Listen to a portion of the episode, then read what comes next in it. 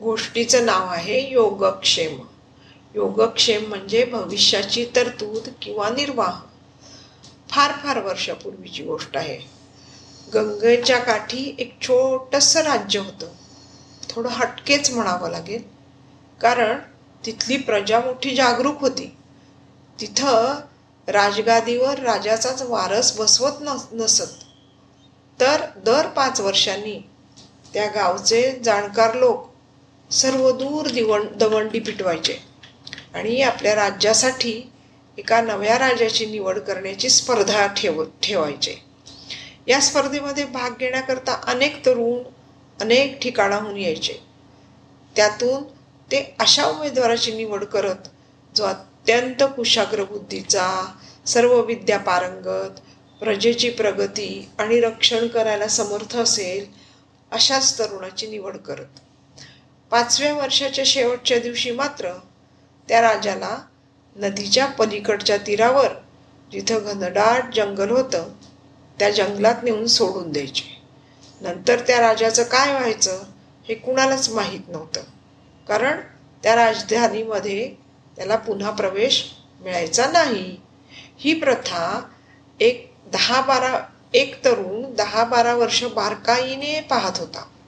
मग तो एक महत्वाकांक्षी निर्णय घेतो. एका गुरुच्या मार्गदर्शनाखाली भरपूर मेहनत घेऊन राजाच्या निवडीसाठी ज्या ज्या अटी किंवा कसोट्या असतात त्या सगळ्या कसोट्यांना पार करता यावं म्हणून जोरदार तयारी करतो.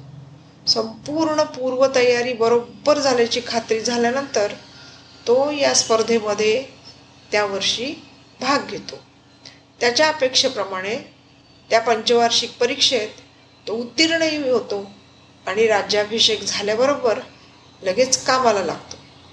त्याचं देखणं रूप अचूक निर्णय घेण्याची कुवत प्रजेच्या हिताची त्याला असलेली आस्था त्याचा प्रामाणिक प्रयत्न त्याच्यामुळे सगळी प्रजा प्रजा त्याच्यावर अगदी खुश असते. सगळीकडे आबाधी आबाद असतो. आपलं रोजचं काम काज उरकलं की हा राजा रोज नित्यनियमाने कुठंतरी निघून जायचा. या तरुणाच्या पूर्वीचे राजे आपली पाच वर्ष संपत आली की खूप नाराज व्हायचे. थोडे दुःखी पण असायचे. पण हा तरुण राजा मात्र पाच वर्ष कमालीचा उत्साही आणि कर्तव्य दक्ष राहिला. करता करता पाच वर्षांनी त्याची पण मुदत संपली. झालं. सगळी प्रजा जमा झाली. दुसऱ्या राजाची निवड होताच नदीकाठी या राजाचा निरोप घेण्यासाठी मोठमोठ्या नावा नावांमध्ये बसून पलीकडच्या तीरावर पोचले सगळे. तर काय? लोक आश्चर्याने थक्क झाले. कारण तिथं जंगलाच्या जागी एक नवीनच नगरी उभी केलेली दिसली जिथं या राजाच्या स्वागतासाठी मोठी गर्दी जमली होती. कारण ती त्याने पाच वर्षामध्ये उभी केलेली त्याच्या कष्टाची नगरी होती. जिथून त्याला कोणीच आणि कधीच बाहेर काढू शकणार नव्हतं. म्हणून तो गेली पाच वर्ष आपल्या रोजच्या जबाबदाऱ्या पार पाडल्यानंतर गुप्तपणे हे काम करायचा. आपलं भविष्य सुरक्षित करणं हे सर्वांच्या हिताचंच असतंय.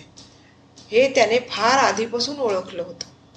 तर माणसाने अशी दूरदृष्टी ठेवून पुढं येणाऱ्या आव्हानांना कसं सामोरं जायचं? याचं नियोजन करणं अत्यंत महत्त्वाचं आहे. वेळप्रसंगी स्वतःला बदलायची पण तयारी ठेवली पाहिजे. किंवा असंही म्हणता येईल की सत्कर्म करून चांगली माणसं घडवावीत आणि आपले शेवटचे दिवस गोड करावेत. त्यासाठी सत्कर्म पेरले पाहिजे. प्रामाणिक माणसं निर्माण केली पाहिजेत. मनापासून कष्ट करायची तयारी ठेवली पाहिजे. आणि आयुष्याच्या कोणत्याही टप्प्यावर कसलेही संकट आले तरी आपले रक्षण करून दुसऱ्याच्या उपयोगी पडता आले पाहिजे असे नियोजन झाले पाहिजे. दुसऱ्यावर अवलंबून राहून अपमानित जीवन जगण्यापेक्षा आपला आत्मसन्मान आपणच सुरक्षित ठेवण्यासाठी एवढी तरी खबरदारी घेतलीच पाहिजे. मग ती स्त्री असो वा पुरुष खरं की नाही? धन्यवाद.